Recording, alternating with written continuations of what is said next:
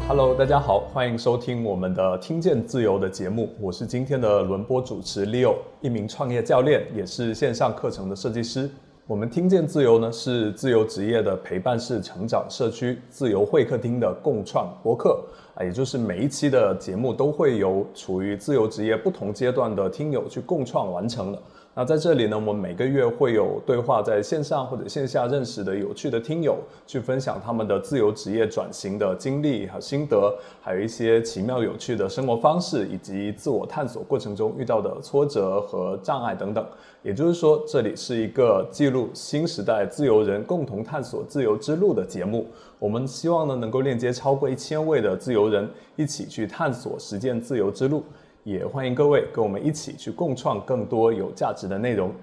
好，那今天我们聊点什么呢？啊，我猜你已经感受到了，就是身边的人谈论小红书的次数也在渐渐的变多啊，特别是去小红书开始自己的自媒体之路，这个趋势是越来越明显了。那因为我自己是做创业教练嘛，那我会帮一些伙伴去打造个人 IP，所以呢，在近一年就看到越来越多鲜活的例子，他们呢因为做了小红书变得越来越自由了。比如说，还在职场的伙伴就变得更有底气了啊！因为平时呢接小红书的广告啊，然后收入能跟那个主业持平啊，甚至呢偶尔能超过主业，那工作就没有那么患得患失了，他的内耗就变少了。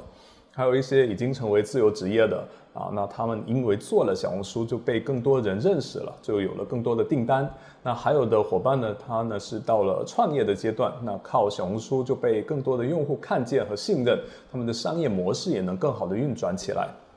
那今天的嘉宾鬼鬼呢，他是一位在小红书有十四万粉丝的博主，他就经历了从下班做小红书到现在用小红书养活自己这么一个过程。啊，当然，如果只有这么一个标签就太单薄了。所以呢，接下来咱们先邀请鬼鬼自我介绍一下，让各位对他有更立体的认识。好，Hello，鬼鬼。嗯，Hello，大家好。那这样，先请你用一个故事来介绍自己吧，然后其他的故事咱们后面在对话中慢慢展开。好的，好的，谢谢李老。嗯，大家好，我是鬼鬼。嗯，然后我之前呢是一名人力资源咨询顾问。呃，项目经理啊，就是之前给五百强企业去做一些人才培养的项目。那么关于我的故事呢，其实呃我自己觉得没有特别大的一个起伏。嗯，总结来说，其实我就是一个，嗯，从毕业之前起点是比较低，然后但是我个人呢是喜欢折腾和体验的一个人，我就是不太于擅长去做安于现状的这么一个角色。那我从大学毕业之前呢，都没有说好好的学习过，都是边玩边学，会更注重实践。比如说在社团里面当一些职位啊，或者是找一些兼职啊之类的。嗯，从毕业开始之后，因为是从零开始去就业嘛，因为我是跨专业，之前是理工科，所以说就特别爱学习。然后当时呢，我就接触了一些底层技能，然后个业商业自由体的一些概念。就是我脑子里面一直有一个念头，就是说每个人不应该一生只能依靠在一家公司上班而活，就算是离开公司也能够轻松的找到下一家公司，或者是说能够独立于公司去获得收入。所以说呢，我呃在工作的同时，我就会尝试一些其他的事情，呃，包括呃各种捣鼓啊，捣鼓一些副业啊，或者是做一些。呃，学习线上的学习以及做助教，然后也是在这个过程中去认识了 Leo，然后呃越来越深入的去了解了这些线上的学习，然后也了解了对方在做的这些事情啊，包括我在刚开始的时候，每个月当时我我做的副业哈，就是卖什么电影票，比我自己的主业工资还高，就是赚个六七千。当时，但是我觉得说，哎，这个好像对于我的底层技能，对于我未来的发展没有太多的一个。帮助，然后呃，所以说当时也就放弃了嘛，还是有在坚持去沉淀自己的啊那个工作的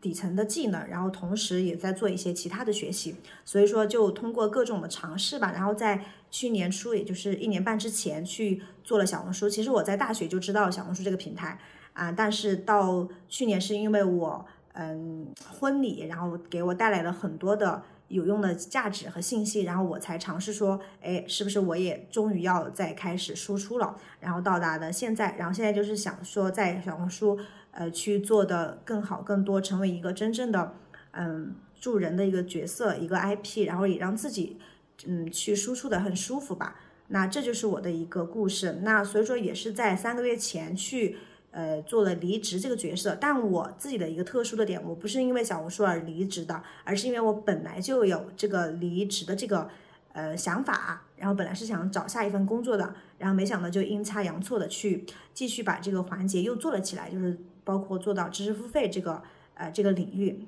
那也是因为之前也有涉及嘛，所以说目前就是先在沉淀这个运营的这个技能，包括小红书的自媒体啊这块儿，嗯，在对它也特别感兴趣，所以说这就是我从一个啊上班族，然后再到这个商业个人个人商业自由体的这个经历，嗯。我们认识这么久了，我我一开始只是听说过你好像玩过这个卖电影票这件事儿，但是没想到这成绩是这么好的。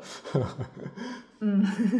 对 对，就还行，但是最多可以。那么多，嗯，对，然后我我特别就是认同，或者说咱们为什么会会认识，会会有更深的一个合作，可能也是就是这一点是很契合，就是你刚刚说就是不能只靠一家公司而活，我觉得这一点是特别有共鸣的。对我我也是一直就认为说，哎，我我是对于自由这一点是有特别强的一个需求的，所以我觉得说，如果一直被 一家公司绑住，就就就是很。就失去了一种就是自我掌控的这种这种能力了，对，所以我觉得对像你这个路径也是一个跟我有很多契合的地方，对。然后你刚刚说就是大学就知道小红书了，对吧？那你正式开始做小红书那个时候是一个什么样的状态呢？就是什么原因促使你踏出那第一步呢？嗯嗯嗯，其实当时呃萌萌萌发这个。呃，做自媒体输出这个念头倒是有很久了，但是一直觉得嘛，其实和很多人的想法应该一样，就是说我还有不配得感，嗯，没有能力去做到一个输出。然而当时我是诶，呃，我在二幺年的九月份不是有婚礼嘛，我就那一个月我全部都是用小红书帮助我筹办的那个户外婚礼，然后我就办了一场。嗯，反馈比较好的一个户外的草坪的一个婚礼，就在小红书上，全都是在上面收集了很多信息。然后我就发现，我这个那几个月就特别高频的去用到这个平台这个软件，也确实帮助了我很多。那我就说，我都知道了这个平台这么久了，我都没有说试过我要去输出我的一些经验。然后我就发现那些人写的这些东西，其实，嗯。嗯，对别人很有用。虽然它不是说像一篇长文、一一本一本书一样那么的高价值，但是也是能够有很多的稀缺性的信息。所以说这个时候我就会说，那我是不是要去输出？也也想把我的一些经验发在上面。那我是等到我的呃。工作没有那么忙的时候才去做这个事情，所以说，嗯，那个状态我记得就是也没有说特别的，我要大干一番事业什么的，就是一个随机的性，随机性说，哎，我我去发一点东西吧。然后最开始我还是发了一些猫猫狗狗啊，就是我的那个宠物嘛这块去做，嗯。嗯，这个是嗯是这个原因让我想去说，哎，要不要我持续的去做出来？嗯啊，你你当时做完那个就是举办完那个婚礼，做了那个视频，我看了，把我看哭了。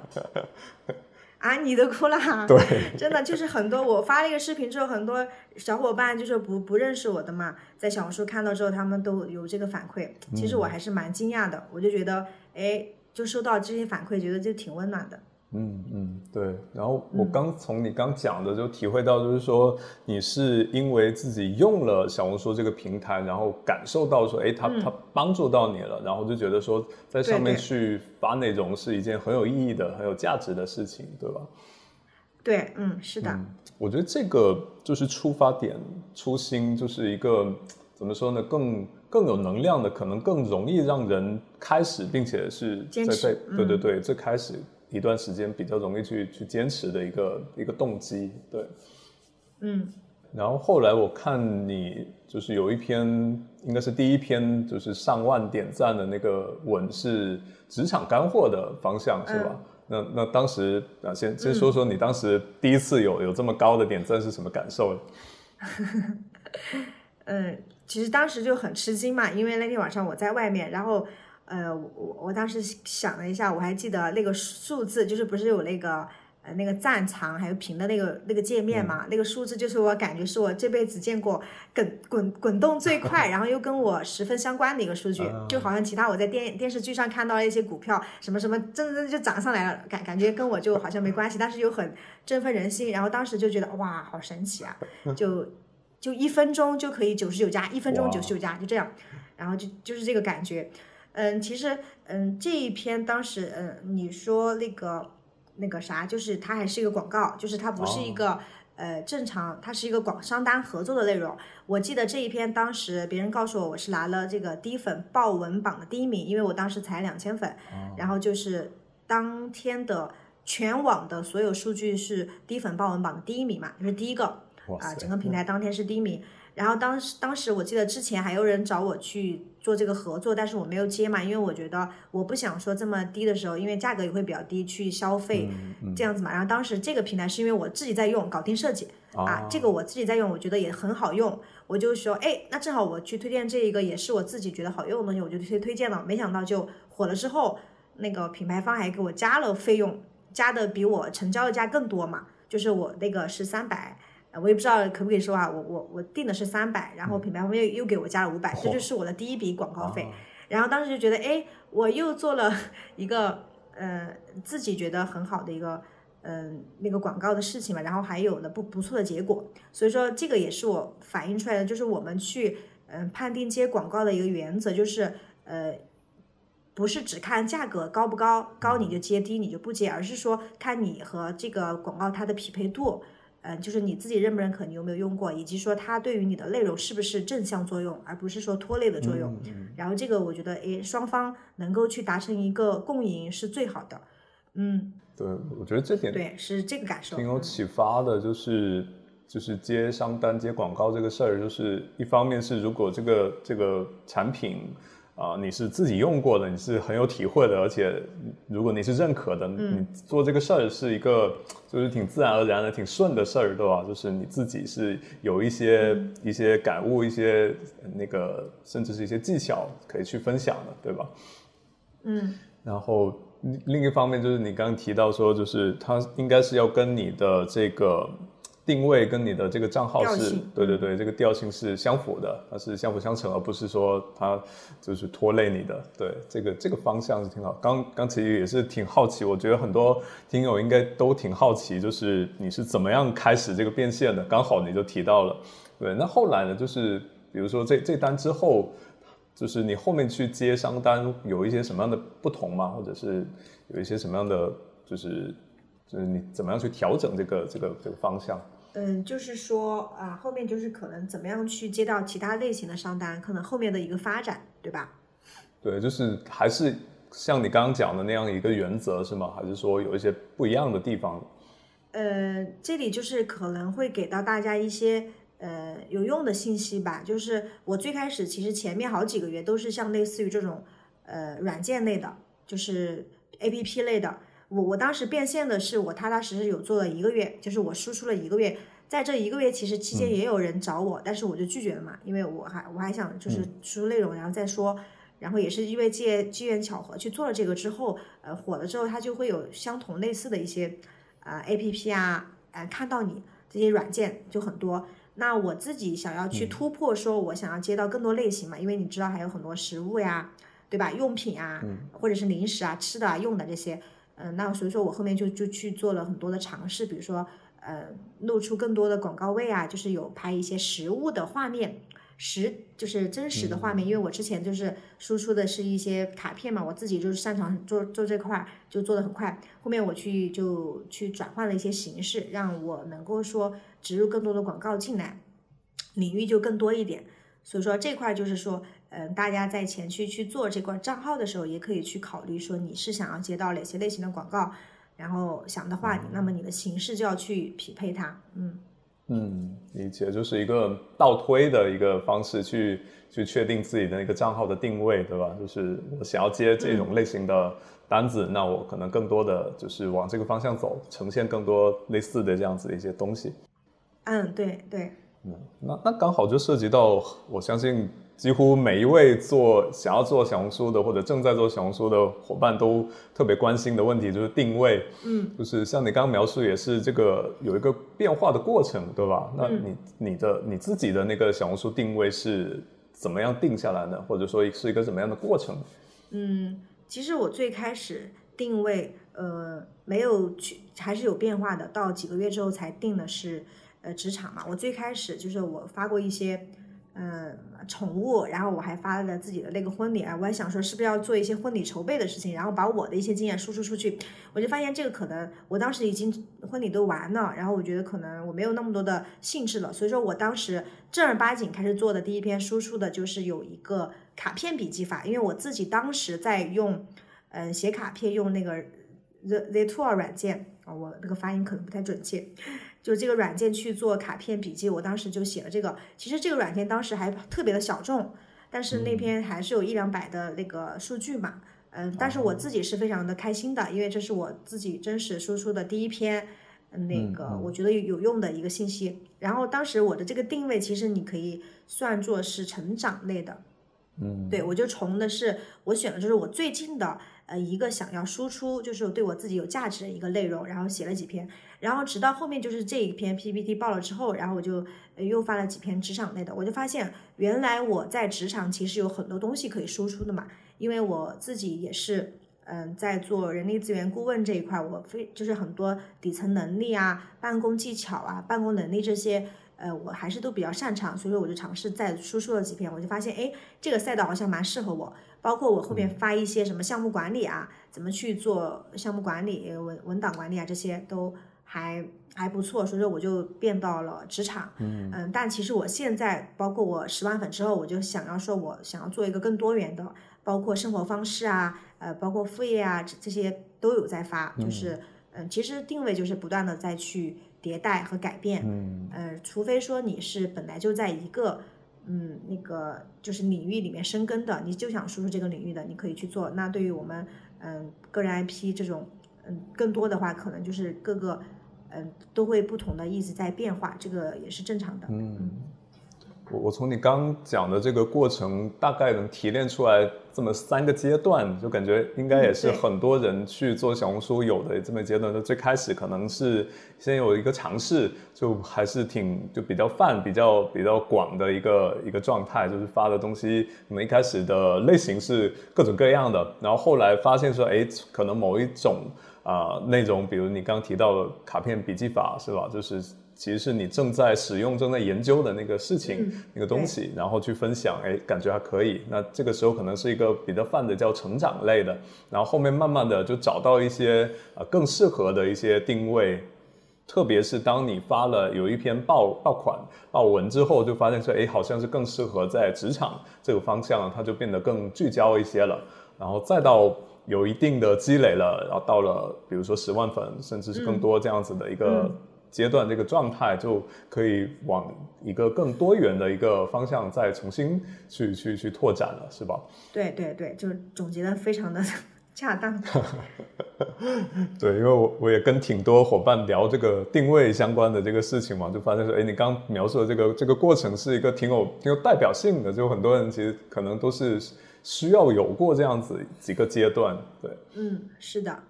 因为因为最开始其实你想要输出什么，你的表达欲还是蛮重要的，就是先不管说这个定位是不是对的，是不是非常的精准，那其实我觉得行动起来先输出几篇，那最其实最重要。嗯嗯，对，我觉得这个是一个就是可能很多做小红书的新手会踩的一个坑，就是。一开始就过度的去，比如说用了一些方法啊，就是去去要求自己一定要多有用户思维啊什么的。但是那个时候可能就反而没有没有表达欲了，就把自己那个表达欲给损耗掉了，到后面就很难坚持下来了。对，如果开始就是找那种自己有表达欲的那种，先去先去表达，先去抒发，可能那个状态会不一样。对，不然一开始就感觉好像就定的很完美，然后。给自己造成了很大的压力，其实反而不利于输出。嗯，坚持。嗯嗯嗯。OK，来自来自十几万粉丝的博主的忠告，大家可以试一试。嗯嗯，那其实我我那个。也知道你后来其实就就前面你有提到嘛，就是后来是裸辞了。虽然你刚刚说是就是不是因为小红书，而是你本来就有这样的一个打算，但当时你就是是怎么迈出这一步呢？就是从从职场出来就变成自由职业，所以这一步就背后有什么样的故事？嗯，其实，嗯，我先说这个心态层面吧。心态层面，其实最开始我讲了我自己的故事，有去分享。我一直有一个萌芽，就是有一句话影响着我，就是不是找到一家稳定的公司就是铁饭碗，而是你本身拥有的能力让你走到哪儿都是铁饭碗。就是，呃，你自己就是个铁饭碗，而不是因为某家公司，因为某个工作怎么样。所以说我我之前就是一直觉得我要训练自己的底层能力嘛，这个词，因为我觉得有拥拥有了底层能力之后，我们就可以把你的各种的能力去组合，形成新的职业啊，就是你会有更多的可能。那么近几年呢，就会去个接触这个个人商业自由体这个词，所以说我就一直在不停的去尝试一些啊，做一些变化。那其实我个人的工作呢，也是在有在去变好。呃，不停的说可能会往上走啊，这么一个阶段。但我其实纠结的，我我怎么样去迈出自由职业第一步，其实是因为有了这个辞职之后，发现，哎，好像我可以试一试自由职业者。因为我我其实一直都有这个自由职业者的这个呃念头，但我还没有想到会这么快。呃，比如说我可能想到是。三十多岁，然后再去尝试这个工作。呃，我我之前是确定说我想要离开上一份行业，我我当时还打算是我休息两个月，休息两个月之后，我下一份去做呃客人开发的工作嘛，因为之前是人才培养咨询，就是会涉及到很多嗯其他的一些内容，然后我想是我休息两个月去做下一份工作再去找嘛，然后就就阴差阳错的发现我自己，哎，其实这一块我本来是做客人开发的，那为什么我不把自己的小红书的这个呃，经验给沉淀下来，因为我也有很多产出的一些内容嘛，所以说我就说，哎，我帮别人做那么多课，那我自己只有一些小的课程，我那我可不可以做一个大的课程？所以说我就说，啊，就辞职了，反正就辞职了，让我先去做一个尝试，所以说就去尝试了一下，尝试了一下，发现，哎，这这东西还挺好的，就是自己安排自己的时间，然后又有一些可以尝试更多的事情，就是我现在又又有很多新的事情想去尝试了。那我觉得自由职业者对我的这块就是，哎，好像提前的来了，提前了，提早了几年就来到了我的真实的世界里面。嗯，所以说，我，嗯，想要去做这个事情，自由职业啊，就已经很很多年了。但是真正决定要去做，就几天的时间，就说，哎，要不我先试着搞一搞吧。对，嗯，确实就是。平时我们去听一些关于自由职业的分享，包括说创业之类的分享，都会就是理想状态都会建议你说是要想清楚，对吧？然后有很多的准备，再去做这个事儿。但是很多情况下就是真的是刚好就那个契机，就是辞职了，然后哎刚好有一个空档，然后就是尝试了一下，发现说哎呀真香，呵 呵然后就持续下去了。我 我觉得对你应该比我更能够体会到。对，就是同款经历，我也是先裸辞，裸辞了之后就想着说，哎，我做点什么好呢？啊，然后刚好就是有，就是做课程这么一门技艺，就是作为支撑，然后就想着说，那那能不能以此为生啊？然后就做下去了，一做就就几年下去了，对，一样的。啊，我我我就是现在去研究这个运营这块，我还蛮喜欢这个东西的，我觉得挺有趣的，运营啊这块，嗯嗯嗯。对，那你现在是做这个小红书相关的这个训练营，对吧？嗯，那其实可以说得上是你现在就是靠小红书就能养活自己了，对吧？嗯，就是你你辞职的时候，其实已经把小红书做到一定的这样子一个粉丝的规模了。那其实这个是不是一个你辞职觉得说哎有底气的这么一个条件呢？嗯，对，必须的。呃，因因为我是呃。因为我上一份工作，如果说我直接裸辞的话，我会觉得好可惜啊，我好像断了一笔大的收入来源，我就觉得哈有点有点嗯，其实我去割舍他这个决定，我都想了半年，就是这半年之间，我可能还哭过两三次吧，就是真的觉得好像奋斗了这么久，在这个岗位上沉淀这么多，然后到现在，呃，工作还是虽然很辛苦，但是还是嗯。至少是有一份稳定的收入嘛，但所以说当时就也是因为有小红书给了我一些底气吧，呃，去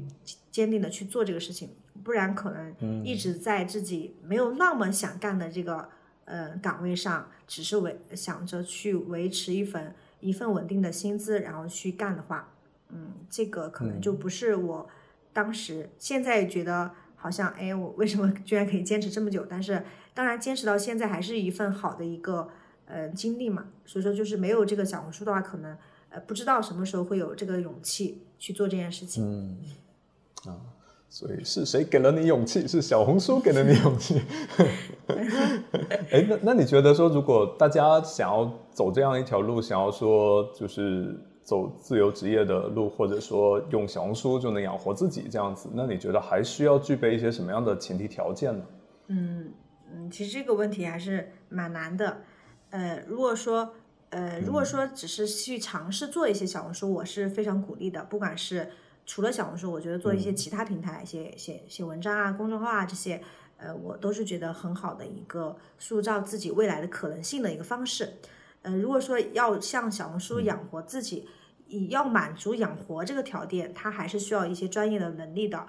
呃，比如说，其实我自己我在想啊，可能需要一定要具备的是什么能力呢？呃，如我我我说我说一些，比如说内容创作能力，呃，这个我觉得是必须的嘛。还有就是运营能力，就是你得去运营一个账号，从前到后，包括你呃，除了他除了做这个笔记之外，你可能还会去做一些产品，做知识付费。那这些也就是更多的一个产品能力啊，运营能力。那我觉得这些呃能力都有的话，那么你再去做一个。博主真正的博主的时候，其实是需要这些的，嗯嗯嗯嗯。但如果只是，然后包括怎么样去接商单这样的能力，对吧？嗯，这个商业技能，感觉这个怎么样去接商单，其实就就还行，就远远没有说呃做内容更难，做内容做出来了，其实商单自然就找上来了。嗯。那那你刚提到这些能力，你觉得有什么样的途径可以去提升跟培养？什么样的途径可以提升培养？呃，其实，嗯，我是怎么培养的呢？我的天呐，我也感觉我也需要 需要培养自己，就是还需要进步吧。运正在成长中。因因为我觉得这个内容创作啊，这些呃运营啊，这些其实没有上限，都是每个人在不同的阶段，他其实呃都是需要去跟着这个呃时代的发展。然后用户的成长，然后你要一起去成长，嗯，怎么去培养？我觉得就是嗯，先做吧，先先去做，然后在做的同时，你会收到一些嗯好的反馈，或者是说还需要加强哪些技能的反馈。那在这个时候，你就再通过具体的反馈去针对性的找到说我怎么样去提升，从行动上找到这个问题点。你不管是你通过看书还是。呃，报一些学习的课程，然后和伙伴们一起去成长，然后再获得一些老师的一个反馈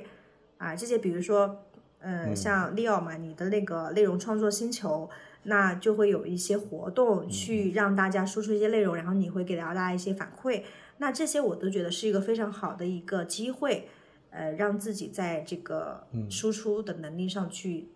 添砖加瓦。那我觉得首先就是你要有这个。嗯嗯，那个想法有这个意愿去想要去输出，然后再说其他的一些技能。那我觉得有了这个意愿之后，你其他技能其实说白了，学习嘛这个事情，啊这些技能的东西还是蛮简单的。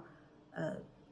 嗯，还有一个东西，那最重要的就是学习能力。学习能力只要有了，其他的就很简单了。对对对，就是一切能力的原能力，对吧？有了这个，其他的就 就不用愁。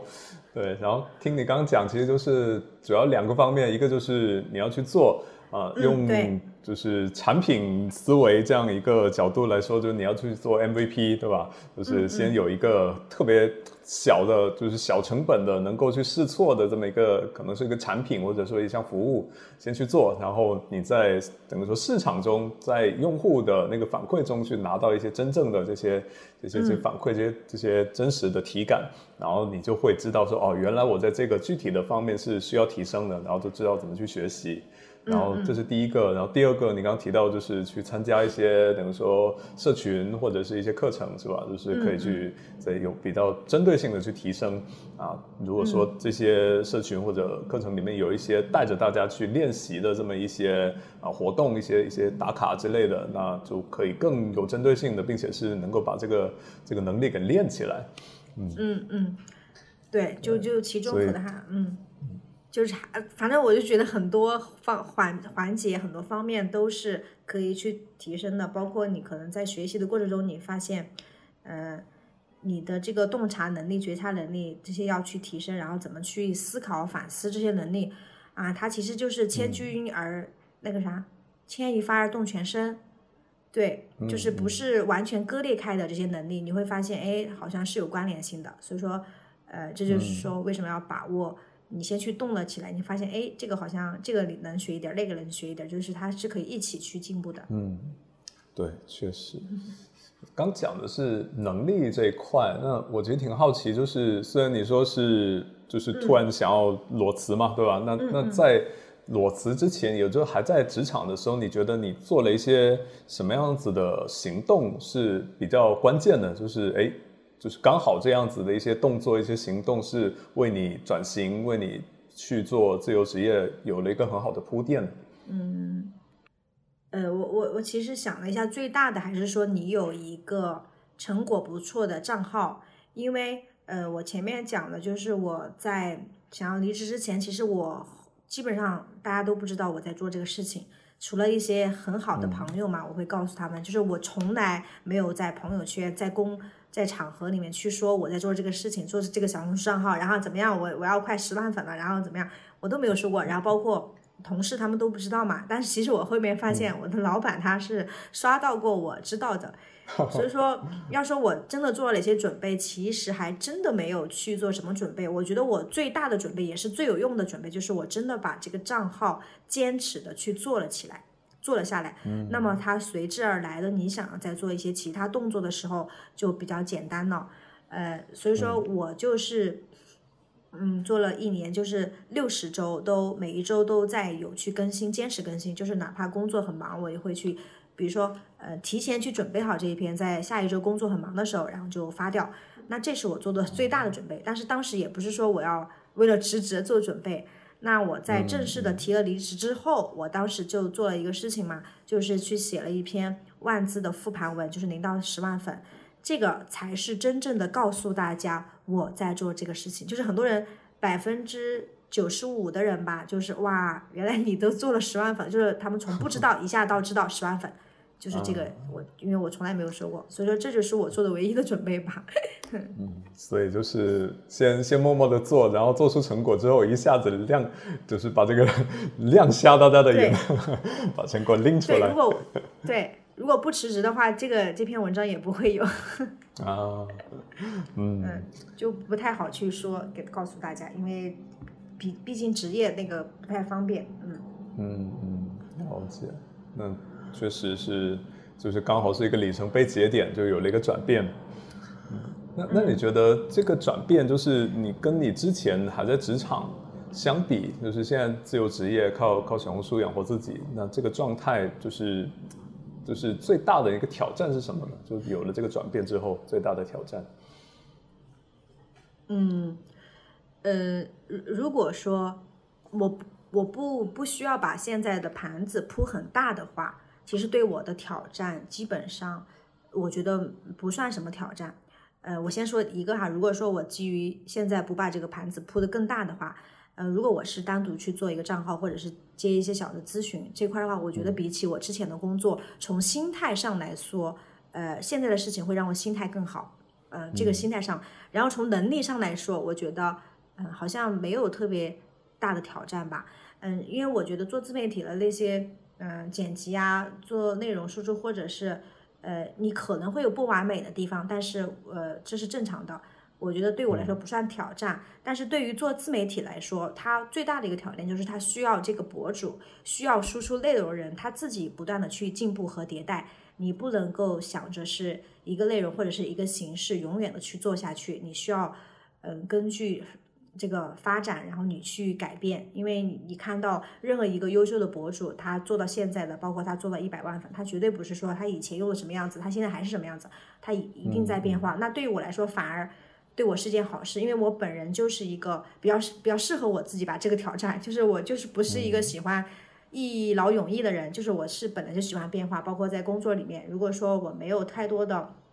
养分可以吸收，没有变化的事情能让我去做的话，我会呃就是感觉到很难过。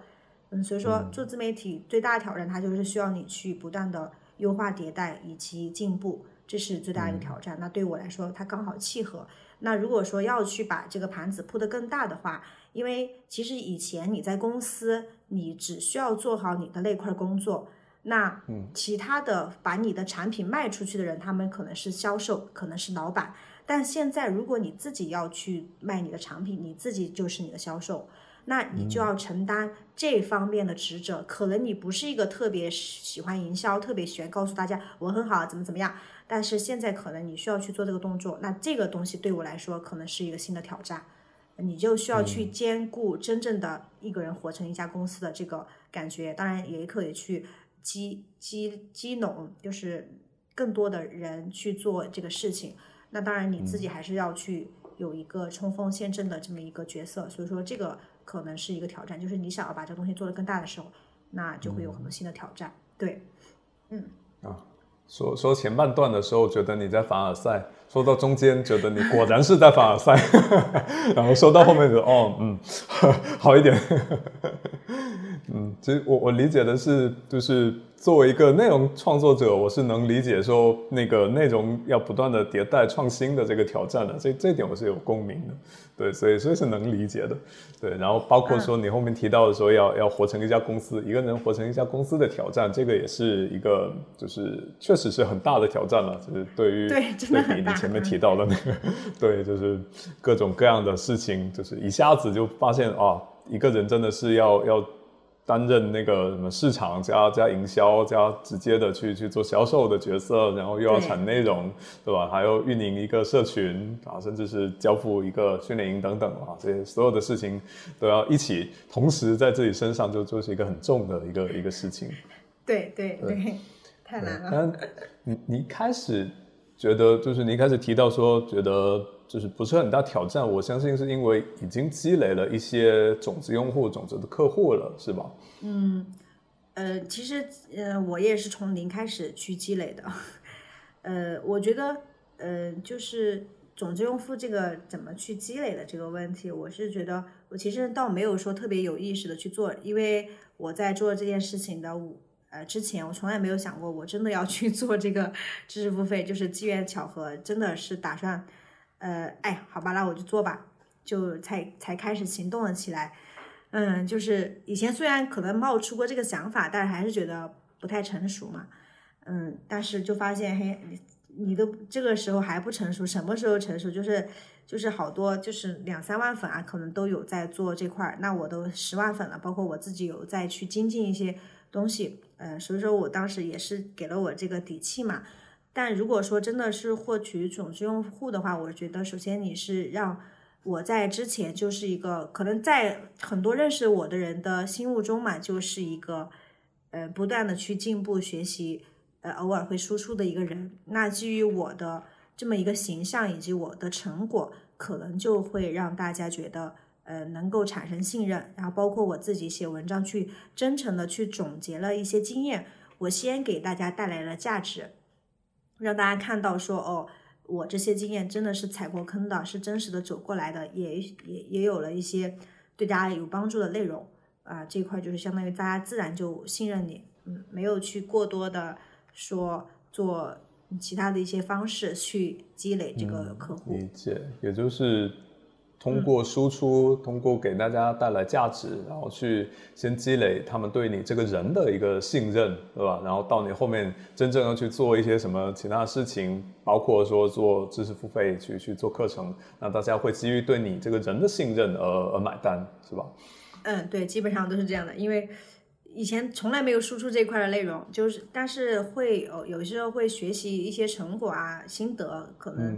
很少会发在朋友圈，然后有时候会写文章嘛，就是平时就好习惯，所以说大家一定要多输出，我觉得这个很重要。就是你没有，就是以前我也没有任何目的去说我要为什么要做这个事情，我就是觉得我写了，我觉得可以分享给大家，然后我就发在了平台上，那大家就会觉得一有不断的去塑造大家对你的印象，觉得哎你好像是一个很积极的人，有正能量的人，我觉得这个是很重要的，嗯。嗯。对，特别是在这个时代，就是每个人都能发声的这么一个时代，就是你越越能够去呈现自己的一些价值观、一些啊观点、想法等等，包括说方法，那就会慢慢的积累到更多人的一个信任。对，然后我了解的就是鬼鬼是。啊，在之前在公众号是有输出的，包括现在在朋友圈也是会有输出的，然后更不用提的就是小红书也有输出，就等于说是在各个地方去输出不同的内容，然后大家一方面就是在不同的平台会吸引不同的人，另一方面是如果在多个地方都看到过鬼鬼的输出，就会有更深的一个信任，对吧？对对对，这对其实我输出的还挺少的嘛，也不算很多，就是没有利奥输出的更多。对，但是我觉得 呃，不管数量，就是只要有呃，偶尔就是也可以，就是嗯，比没有好嘛。哎，这个时候我就想说一句话，就是我我觉得当时我写的那个文章里面，前面一句话是那个微信的 slogan，再小的个体也有个人品牌，然后最后一句话我加的就是每一个人都是自己的头号粉丝。啊，对，哇，每个人都是自己的头号粉丝。对，我觉得这个理念是很能够帮助到大家去，无论是去开始做自媒体，还是开始变现，都是很适用的。对，因为之前我我在我的那个课程设计营的课里面有提到这个点嘛，就是说我们要去找到第一个。客户，嗯，就是第一个愿意为你的服务去买单的，无论是免费的内容去为你付出时间，还是付费的内容为你付出金钱，都都是 OK 的，就是去找到。那最好的方式是去先去挖自己的需求，对吧？先把自己当当做自己的头号粉丝，去去找到说，哎，原来这个地方这个这个主题这样的内容，其实是我可能过去很有。很有需求的这么一个一个事情，这么一个内容，然后通过把它分享出去，就会找到更多跟当初的自己很相似的这么一群人，那就就自然而然他们就会被你吸引过来了。对，嗯嗯，所以说有有有些人，有些伙伴可能觉得自己的爱好或者领域特别的小众，其实越是小众和垂直，嗯，就越是应该通过呃媒体的形式去吸引。哎，你会发现，你就会认识很多和你关注同样事情的人。就是你，你，你那天不是发了一个什么云彩收集者嘛，对吧？那个那个人，就就就很小的事情，就呃，那我不是之前看《纳瓦尔宝典》，就是也是说，嗯，只要你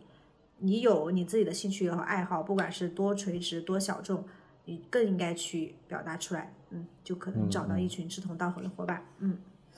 对对对。就是刚刚鬼鬼提到，就是在小红书上有人就是专门发这种那个云彩的，就是啊这是什么云，那是什么云，然后就是积累了十几万粉丝了，就很厉害。对对对对，就是哪怕这样的主题也是会有很多的受众的，就比比我们想象中的要多得多。嗯，对。然后我我其实挺好奇，我相信大家也很好奇一点，就是你刚刚说到，其实你自由职业这个。从零到一去创造收入这个过程，就是大概是一个什么样子的收入的，就是怎么样去找到这样子一些收入的渠道呢？嗯，其实我嗯，我目前的话，嗯，关于小红书有有三个嘛，一个是广告，第二个是咨询，第三个是支付费。呃，那如果说因为目前时间原因，就只能说先把这个事情做好，因为我刚刚做支付费也。呃，就是做这个课程也没有说特别久，所以说就一直前段时间在处于开发课程的阶段。嗯，那之后，比如说我之前的工作，其实有一些呃同事他有在让我去做一些项目，但是前段时间因为特确确实很忙就没有做。那其实如果说收入的来源的话，这块是也可以去有一个呃加持的，就是以前的一些项目，他们可以去外包嘛，因为我们本来是项目可以外包。那如果说你去拓展的话，我自己觉得。那首先是你把账号做起来了，你有稳定的这个呃数据之后，你可以去接广告嘛，这是一个嗯大家都可能比较去能够先去实现的一个事情，嗯嗯，但是它需要你有好的这个运营的能力，你能够保证你的数据、你的粉丝它不断的在增长，嗯，啊第二个就是咨询，我是觉得呃你有自己的一个擅长，不管是职业规划还是简历面试课，什么插画课。什么心理啊、优势咨询啊这些，你都不用说我要去做什么爆款，要去涨多少粉丝，那么你就可以通过输出你的专业内容，去吸引到真正的用户，这个时候你不管是一百粉还是两百粉，只要他认可了你的专业能力，你都可以通过一 v 一咨询的方式去做。这块也是我有在做，呃，之前。就有一些伙伴，他比如说他没有那么多时间去做长期的训练营的学习，然后他又想要去你帮他解决一个问题，那可能我们就可以通过一 v 一的咨询，就是呃比较适合在一个方面有沉淀、有专长的伙伴去做。然后如果说你有大量的时间去做训练营的交付，这个时候你就可以去通过开发课程设计训练营去做知识付费。嗯啊，这就是三个渠道去拓展。所以说，嗯，就是不同的人可以去选择不同的方式。嗯嗯，OK，也就是如果想要通过小红书养活自己，那最最主要的就是三个渠道、三种方式。第一种是接广告，对吧？第二种就是接咨询，第三个是知识付费类，也就是啊课程或者是比较长期的训练营等等这样子一些方式。嗯，对，这个这个是我目前做的嘛。如果说还有小红书的话，还有一种就是。呃，直播带货的形式，呃，它不是单纯的让你先直播，你可以先无货源带货，就是用别人的货源，然后在小红书平台去赚差价，然后这个就是目前，呃，刚开始的电商，其实抖音之前也是这么走过来的。那在后期如果说规范了之后，可能就是一些有货源的呃电商，以及你如果擅长去做一些好物种草，大家就可以开通直播，这个也是一种形式，只是我目前没有做而已。嗯。理解，我我我理解是有的人比较适合走比较像你这样子的一种一种路线，对吧？就是更偏向于是知识 IP 这样的路线的。然后有些人可能就更适合去带货。那你觉得就是具体是什么样子的特点啊，或者说能力是去区分的？就是哇，就是大家要怎么样去判断说，哎，我更适合往哪个方向去走？嗯，就是。嗯，这其实主要还是有三个方向，一个是接广，第二个是嗯知识付费，第三个是直播带货嘛。其实小红书主要就是分为这三个呃变现的方式。呃，我先说接广的话，我觉得比较适合有自己的主业，然后呃在业余时间去做了一个账号的人，他是比较适合单纯做接广的，因为可能你需要呃去做的事情没有那么的多，嗯。这个相当于它不会说成为你一个非常，呃，占用很多时间的一个事情。那么，呃，如果说你觉得，嗯，你很喜欢，平时就很喜欢分享很多好物，很喜欢买一些小玩意儿，你对于一些好物种草有自己的一些理念和想法，让你是一个对生活或者是，呃，对事物有一些自己的坚持的理念，比如说你是什么。呃，极简生活的主张，或者是说你就喜欢那种多巴胺的家里面的一些布置，那这个时候其实关于你的这个生活的理念，你的一些好物，呃，就有很多人会愿意相信你，想要去跟随你的这个一个呃那个美美学理念，那个叫啥？哎，审美对，审美这块就是你可以做一些直播带货，包括说你很喜欢去通过直播去跟大家交流的话，去。种草一些好物的话，这个也是可以尝试的。嗯，那么知识付费的话，其实就是你在专业领域有一定的沉淀了，你可以先从小的啊咨询开始做起。有有，就是你有主业的话，也可以去做一些小的一 v 一咨询。那如果说你想把这个事情做得更嗯更多的话，更大的话，有一定的时间可以去做嗯产品体系，就是做知识付费。嗯嗯，我是觉得说嗯，其实大概是这么分吧。那其实你你会发现有些人他可能都去尝试都在做，因为我见过一些三个人三个方向也都在做，也能够 出成绩的人，嗯，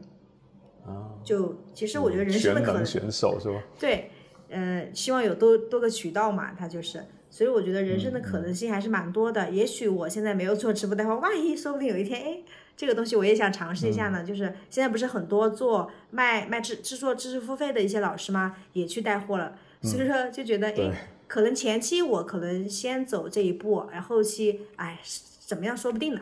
对吧？嗯，就不就那句话嘛，宇宙尽头是带货嘛。对对，就是嗯，按照每个人，嗯，其实我觉得就体验嘛，大家就是体验的时候也去学习也挺好的，嗯，但是还是建议说一定要先围绕一个方向去做出来的。嗯，毕竟时间的分配，不然就是害怕说都好像没有做起来，做得很好，都可以嗯，对。我觉得前面已经分享了很多故事以及干货了，然后我觉得这里可以做一个收尾了，就是最后一个问题，就是如果说呃你要给打算做小红书、打算转型做自由职业，就是靠小红书去做自由职业的伙伴一个建议，你会送给他们一个什么样的赠言呢？嗯